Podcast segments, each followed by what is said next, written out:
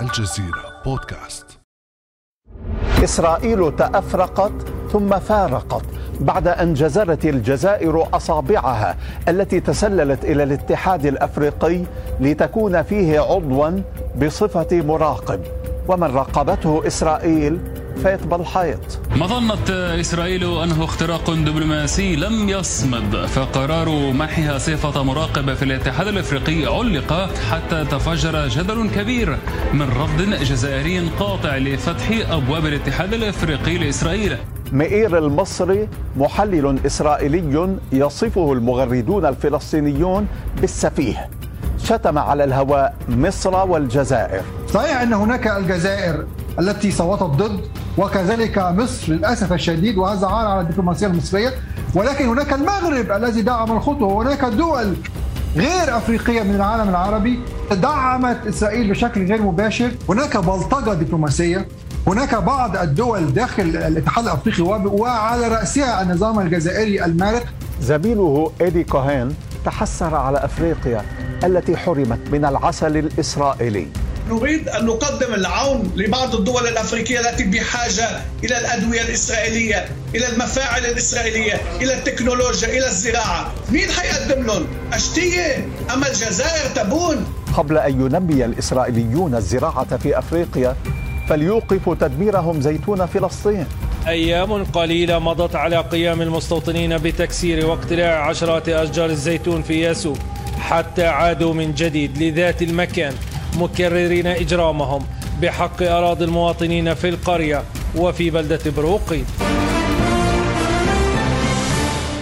اخترنا أن نبدأ حلقتنا اليوم بهذا المقطع من برنامج فوق السلطة لزميل نزيه الأحدب. إسرائيل كما قال تأفرقت ثم فارقت. والحقيقة أن إسرائيل على مدار عقود حاولت دخول البيت الإفريقي وحاول قادة التحرر الوطني الإفريقي منع دخول غريب إلى العائلة الإفريقية ومنع نفاذه إلى قارتهم. اليوم يتجدد الجدل ويثور الخلاف بقوة في أروقة الاتحاد الإفريقي حول انضمام إسرائيل إلى الاتحاد بعدما صدر العام الماضي قرار بمنحها العضوية الشرفية قبل أن يتم تجميده في القمة الإفريقية الأخيرة لكن لماذا تسعى تل أبيب جاهدة للانضمام بصفة مراقب للاتحاد الإفريقي؟ ومن فتح لها الباب. وما تأثير انضمامها للاتحاد الإفريقي على أزمات وصراعات القارة الإفريقية وعلى وحدة دول الاتحاد. وما انعكاس هذا الجدل على القضية الفلسطينية. بعد أمس من الجزيرة بودكاست أنا خديجة بن جنة.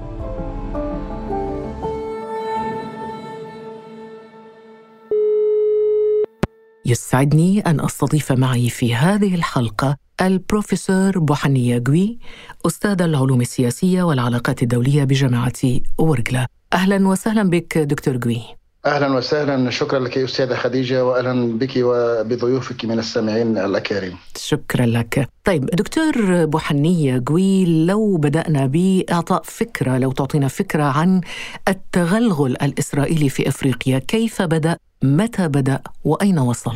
أود أن نشير إلى أن العلاقات الإفريقية الإسرائيلية علاقات يمكن القول بأنها بدأت منذ إعلان دولة إسرائيل ولكن آه، لاعتبارات كثيرة واعتبارات تاريخية الكثير ربما يجهلها أن إفريقيا كانت أحد الأماكن المرشحة لاحتضان الوطن القومي لليهود وتحديدا دولة أوغندا. لكن وعد بلفور الذي صدر في 1917 حسم القضية ليتفرغ بعد ذلك الصهاينة والإسرائيليون إلى موضوع تأسيس دولتهم في فلسطين.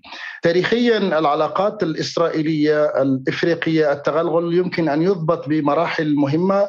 بعضها بعض المراحل شهدت توهج وانتشار وبعضها شهد إلى حد كبير انحسار. المرحلة الأولى في 1948 وهي ما يمكن القول بكونها مرحلة البحث عن شرعية تمكن الوجود الكيان الاعتراف داخل إفريقيا وهذا ما لاحظناه من اعتراف بعض الدول مثل دولة غانيا غانا وجنوب إفريقيا.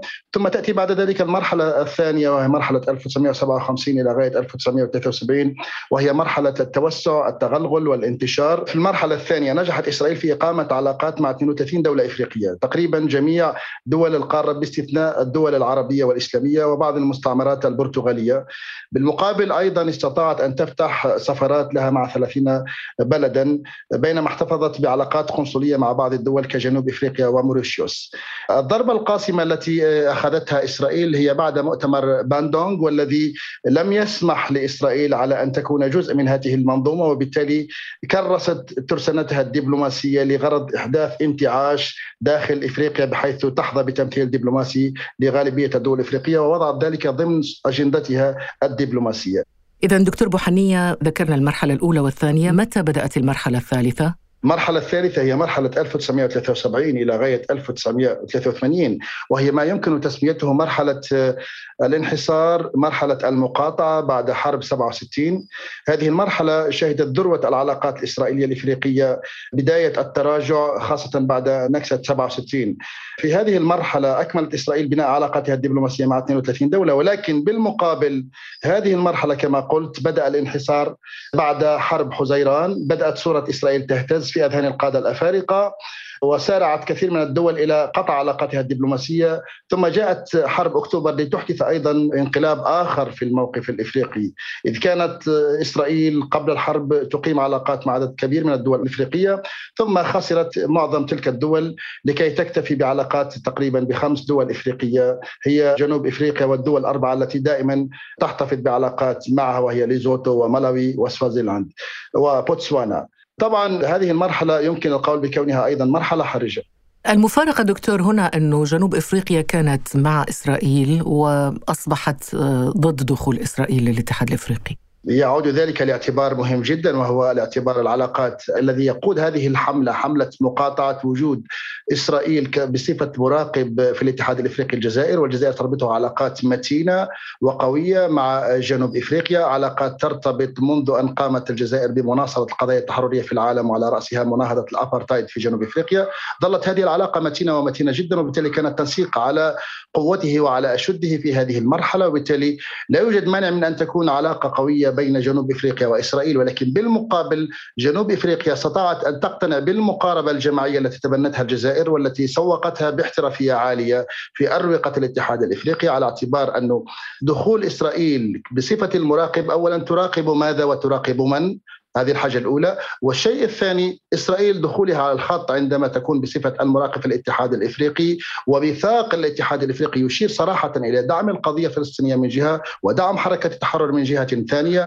دكتور بوحنية قلت إسرائيل لا ندري تراقب من أو تراقب ماذا وتراقب من؟ هي فعلا هذا السؤال مطروح. تراقب من وتراقب ماذا؟ ولماذا هي أصلا مهتمة بدخول البيت الإفريقي؟ ما علاقتها بإفريقيا؟ هي ليست دولة إفريقية. هل يحق لدولة غير إفريقية الانضمام ممكن تجيك الصين كولومبيا تشيلي.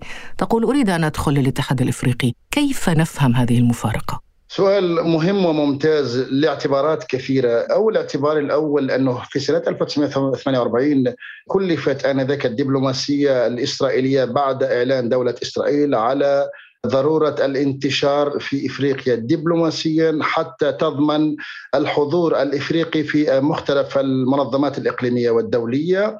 وإسرائيل دائما تنظر إلى العلاقات الإفريقية من فرضيات مهمة جدا، تنظر إسرائيل في تعاطيها مع إفريقيا بكونها أيضا ضحية العنصرية، تحاول أن تصدر نفسها بكونها دولة. يفترض أنها من العالم النامي أو العالم الثالث ولكن استطاعت أن تحدث نقلة نوعية.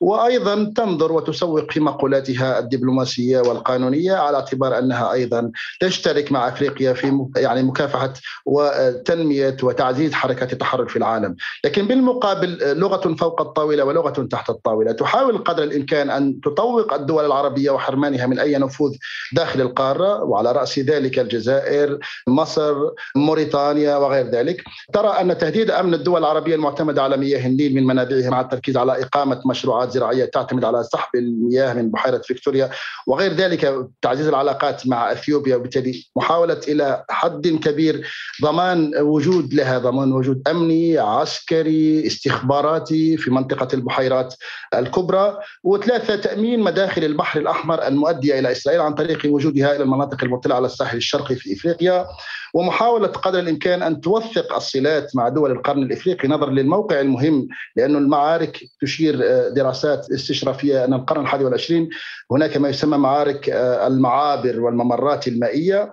ترى بأنه أمن إسرائيل وفي العقيدة الأمنية الإسرائيلية ترى أنه أمن الممرات شيء مهم جدا في ضمان تعزيز استقرار إسرائيل وتساهم قدر الإمكان في الجهود الرامية إلى إبقاء القارة الإفريقية ضمن النفوذ الأمريكي والفرنسي والذي دائما يدعم القرارات الإسرائيلية في منظمة الأمم المتحدة. وبالتالي تحاول قدر الإمكان هذه الكتلة البشرية أن يكون لها ذلك الرصيد في دعم إسرائيل في حالة ما تمت إدانتها في بعض القضايا المرتبطة بحقوق الإنسان أو بعض القضايا الملحة، وبالتالي ضمان هذه الكتلة البشرية، هذه القوة الإفريقية، الاتحاد الإفريقي أو على الأقل في اسوء الحالات تحييدها من أن تصوت ضد إسرائيل تراها عملية أكثر من مهمه. نحن كأنه في المشهد دكتور بوحنيه نحن أمام مشهد فيه قطاران، قطار ضم إسرائيل وقطار طرد إسرائيل، من يقود برأيك قاطرة القيادة في كل قطار؟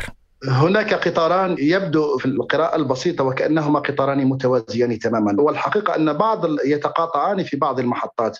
القطار الأول الذي واضح من خلال تعاطيه في الأدبيات الإعلامية والتلفزيونية خاصة خلال هذه المرحلة يعتبر أن إسرائيل كيان غاصب وتدعمه إسرائيل. ويرى أنه ليس من حق الاتحاد الإفريقي أن تنفرد مؤسسة بعينها بمصادرة قرار الاتحاد الإفريقي. ونعلم أن الاتحاد الإفريقي يتكون من أربع هياكل برلمان إفريقي جمعية عامه الاتحاد الإفريقي ومفوضية الاتحاد الإفريقي ومجلس تنفيذي. بمعنى ليس من حق مفوض الاتحاد الإفريقي اللي هو حاليا موسى أن يستأثر بالقرار الإفريقي بهذا الموضوع الاستراتيجي والهام والحساس.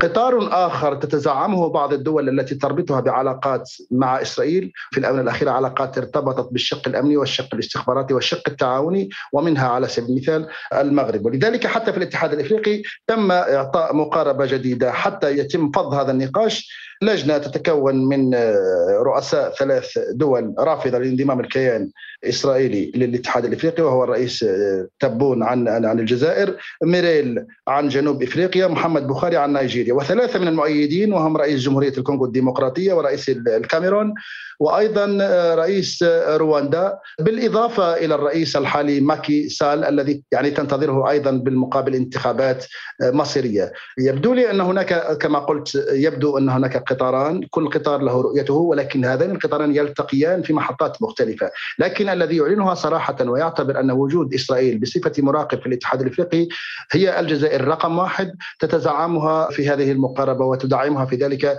جنوب إفريقيا ومصر وبعض الدول العربية التي تعتبر أنه لا يمكن لدولة تكون مراقبا في الاتحاد الإفريقي وهي بالمقابل تنتهك حقوق الإنسان نعم ولكن لكن لكن قبل قليل قلت استفرد رئيس مفوضية الاتحاد الإفريقي مستفكي بالقرار، هل يحق لرئيس المفوضية أن يتخذ قرارا أحاديا بضم أي دولة كعضو مراقب في الاتحاد؟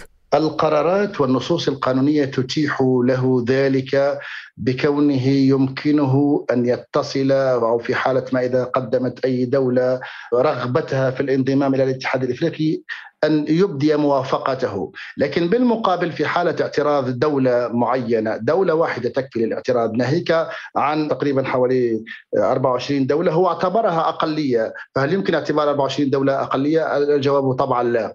المصادر والنصوص القانونية تتيح له ذلك، لكن دول المنظمة الاتحاد الافريقي بإمكانها أن تقدم مسوغات ومبررات قانونية من بين المسوغات القانونية في كون قبول أو رفض هذا المراقب في حالة ما إذا كان على تناقض تام مع بنود تأسيس الاتحاد الإفريقي فبالتالي يصبح انضمام هذه المنظمة لأنه الاتحاد الإفريقي ليس فقط مشكل من دول وإنما أيضا من منظمات يحق للاتحاد الإفريقي أن يعيد النظر في رأي رئيس المفوضية وهذا الذي صار بمعنى أنه تم تعليق نعم. انضمام إسرائيل إلى الاتحاد الإفريقي وتأجيله للمرحلة القادمة للقمه المقبلة وبالتالي من جديد تعزيز الدبلوماسية بهذا الصدد حتى يتم عدم الموافقة بشكل نهائي لأنه يعني هو ترحيل. هو ترحيل للأزمة ولكن هو نجاح أيضا للدبلوماسية، الدبلوماسية رفض أن تكون إسرائيل مراقبة في الاتحاد الافريقي. نعم يعني ترحيل الأزمة في حد ذاته يعتبر انجازا. ترحيل الأزمة يعتبر انجازا لأنه إسرائيل كانت ترى انه هذه الأزمة هي أزمة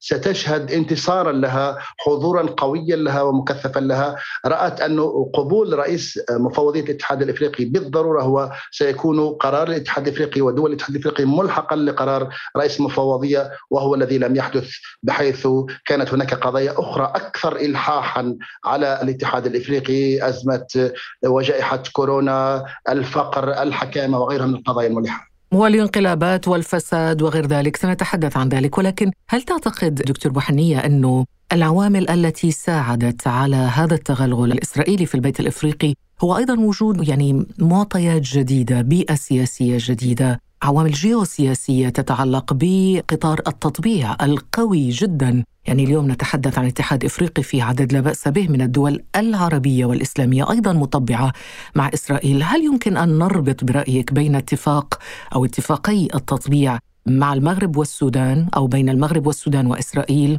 وبين زيادة النفوذ الإسرائيلي في القارة الإفريقية؟ حقيقة يمكن الربط بين هذين المتغيرين لكن إسرائيل تشتغل على الموضوع بروية وبتؤدى وبرؤية استراتيجية. في السنة على سبيل المثال قبل الحديث حتى عن سنة 2022 في تموز يوليو 2016 شارك رئيس الوزراء بنيامين نتنياهو في قمة إفريقية إقليمية مصغرة بشأن الأمن والتصدي للإرهاب. عقدت بأوغندا بحضور رؤساء دول وحكومات كينيا ورواندا وأثيوبيا وجنوب السودان وزامبيا وملاوي وحصل على تعهد من هؤلاء بقبول إسرائيل دولة مراقب الاتحاد الإفريقي. يعني هناك اشتغال على الموضوع منذ أكثر من 50 سنة رغم التغير التسمية طب هذا الاشتغال على الموضوع هل يعتمد على إغراءات إسرائيلية للدول الإفريقية بتقديم التكنولوجيا الإسرائيلية أو تفاهمات عسكرية دفاعية على ماذا تستند؟ إسرائيل تستند على مقاربة جزء منها اقتصادي وجزء منها أمني وجزء منها أيضا حتى ما يسمى المقاربة اللينة.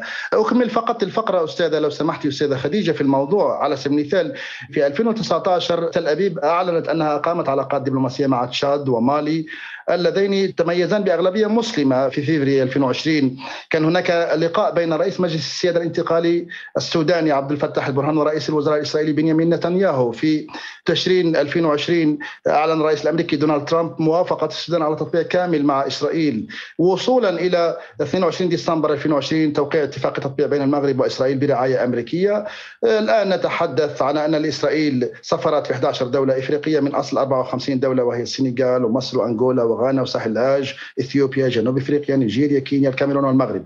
وثم عدد من السفراء الإسرائيليين غير المقيمين في دول إفريقيا. بمعنى الجزء الدبلوماسي الناعم الذي تشتغل عليه إسرائيل مهم جدا ولكن هناك أيضا ما يمكن اعتباره جزء مهم جدا يمكن تسميته ما يسمى الدبلوماسية الخشنة. على سبيل المثال إسرائيل قاعدة تشتغل على موضوع الدفاع.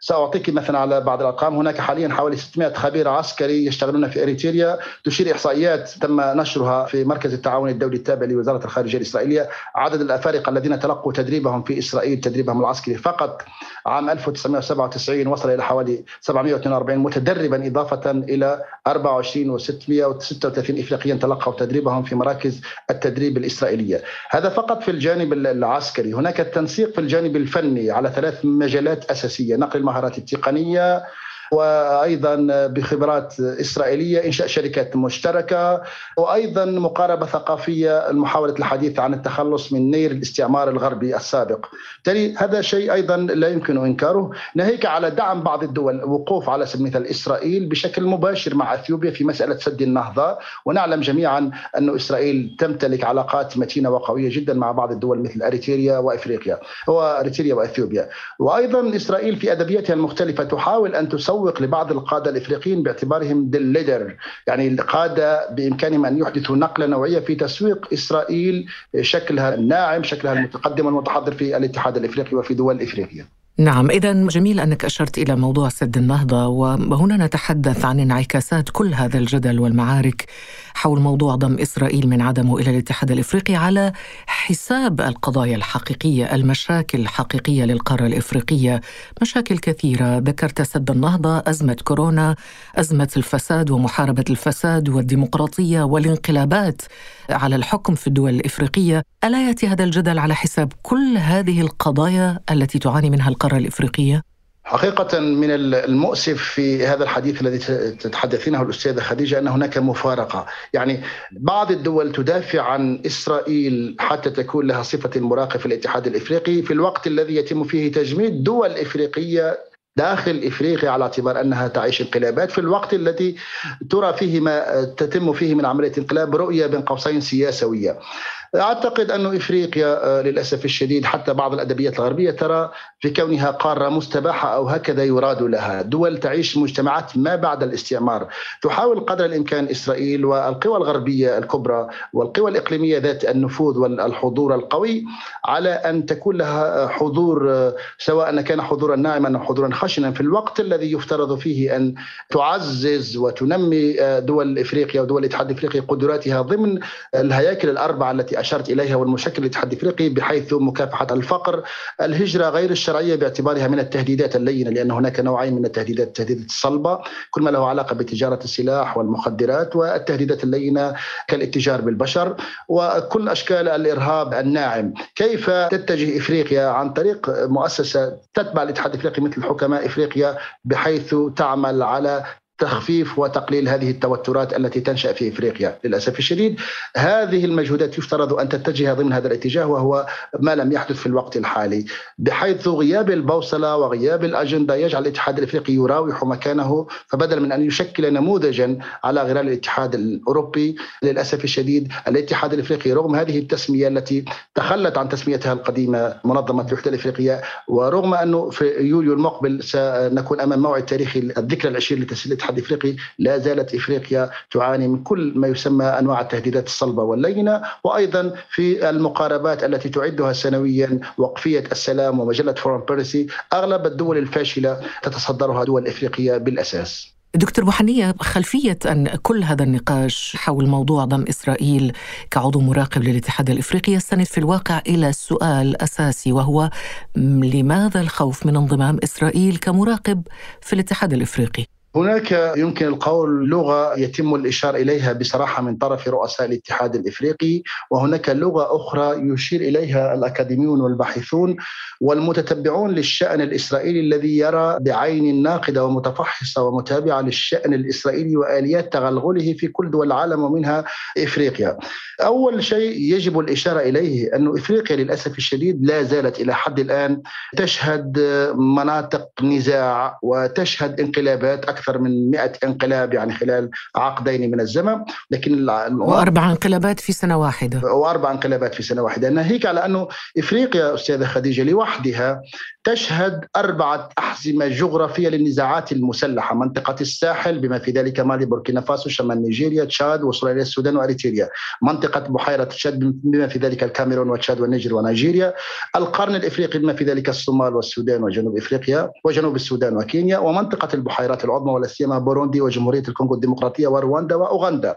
بمعنى التخوف من خلال القراءة المتفحصة لآليات التدخل الإسرائيلي يروا بأن إسرائيل بشكل بشكل أو بآخر تتدخل بتزكية النزاعات داخل إفريقيا هذا الطرف على حساب ذلك. ويمكن أن نفتح قوسا هنا ونقوم بالحديث عن شيء مهم جدا في إفريقيا وهو الشركات الأمنية بحيث أن هناك شركات أمنية تمتلك كل أنواع مقومات التدخل وإسقاط الحكومات، جزء كبير منها يخضع للتدريب المباشر لخبراء إسرائيليين وإن كانوا بجنسيات مختلفة، هذا التخوف الأول، التخوف الثاني وهو ذلك التناقض الذي ستكون فيه دول الاتحاد الإفريقي هذا الاتحاد الذي يفترض فيه أنه تم إنشاؤه على أساس دعم حركة التحرر في العالم مساندة الدول في تقليل مصيرها. لكن قد لا يكون هذا الاتحاد الإفريقي ذا أهمية كبيرة على المستوى الدولي أو العالمي. لأنه أنت شايف دكتور بوحنية كيف انتفض العالم وربما نشهد حربا بسبب احتمال ضم حلف الناتو لأوكرانيا، الأمر لا يبدو كذلك بالنسبة للاتحاد الإفريقي، لماذا؟ إفريقيا إلى حد كبير آه، يمكن وأشرت إلى ذلك في حوار سابق إنه جزء كبير منها منكفئة على نفسها نظرا لحجم الأزمات كما قلت أربع أحزمة جغرافية تعتبر مراكز للصراع. هذا الانكفاء على النفس تستغله قوى عظمى سأعطيك على سبيل المثال من خلال قراءة الأدبيات الفرنسية والأدبيات حتى التركية في تركيا ترى أن القرن الحادي والعشرين يجب أن يكون قرنا إفريقيا في السياسة التركية بامتياز وراهنت على ذلك وإلى حد كبير تفرض تواجدها. فرنسا كقوة سابقة قوة استعمارية. إسرائيل تشتغل على هذا الموضوع الانكفاء الإفريقي على نفسه بالنسبة لها نقطة إيجابية. لذلك على سبيل المثال تشير بعض المصادر إلى أن تصديح الأسلحة الإسرائيلية إلى إفريقيا بلغ في 2016 حوالي 275 مليون دولار أي ما نسبته حوالي 70% من السلاح المصدر من إسرائيل.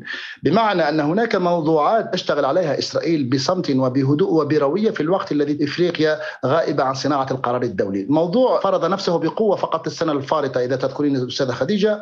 موضوع التنصت ومن أشهر الشركات اللي هي شركة NSO التي صنعت نظام التصنت Pegasus وشركة System المختصة بالتسجيل ومراقبة شبكات الاتصال وشركة Mer Group التي تنشط في الكونغو الديمقراطية وشركة Elbit Systems التي تنشط في إفريقيا الجنوبية وأنغولا ونيجيريا. بمعنى هناك 12 دولة إفريقية تستفيد من الخدمات الإسرائيلية في مجال التدريب وتكوين النخبة وفي الحرس الرئاسي. في الوقت الذي هي تبدو لنا للأسف الشديد إفريقيا منكفئة على نفسها تعاني من تشققات وتصدعات وغياب القرار الإجماعي بين دول الاتحاد الإفريقي. طيب هذا يقودنا للسؤال أنه وسط هذه التصدعات والتشققات والانقسامات وغير ذلك ما الذي سيحدث إذا بعد سنة من الآن والأزمة كما قلنا من قبل مرحلة إلى القمة المقبلة ما الذي يمكن أن يحدث؟ أنا يبدو لي أنه سيبقى الوهج المرتبط برفض حضور إفريقيا حضور إسرائيل في الاتحاد الإفريقي بصفة المراقب سيبقى عنصرا مهما وتلعب الجزائر على هذا الموضوع والدليل على ذلك أنه مجرد ما انتهت من هذا الموضوع حمل وزير الخارجية حقائبه وعاد إلى الجزائر للتحضير للقمة العربية التي ستكون في نوفمبر المقبل. وبالتالي وأيضا القمة العربية جزء من الدول جامعة الدول العربية جزء منها الدول الافريقيه بالأساس.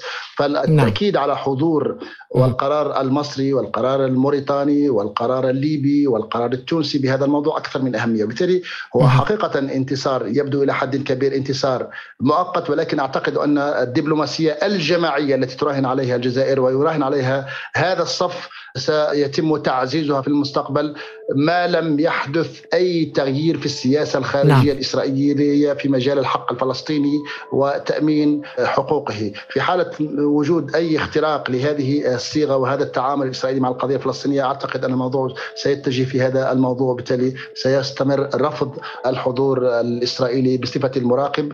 وإسرائيل ليست هذه المرة الأولى التي تحاول منذ 2002 وهي تحاول أن تكون عضوا في الاتحاد الإفريقي وفشلت في ذلك. وكل مرة هناك تيار في دول الاتحاد الإفريقي هناك قادة سياسيون أفارقة جدد يرفضون أن يكون أداة غربية تحتكي من القرارات الغربية تحتكي من المستعمر السابق. وهذا جزء من منظومة قادة جدد يفترض أن يشتغلون على هذا الاتجاه وفي هذا المسار. شكرا جزيلا لك الدكتور بوحنيه قوي أستاذ العلوم السياسية والعلاقات الدولية بجامعة ورقلة في الجزائر. ألف شكر دكتور بارك الله فيك. شكرا شكرا أستاذة خديجة شكرا. كان هذا بعد أمس.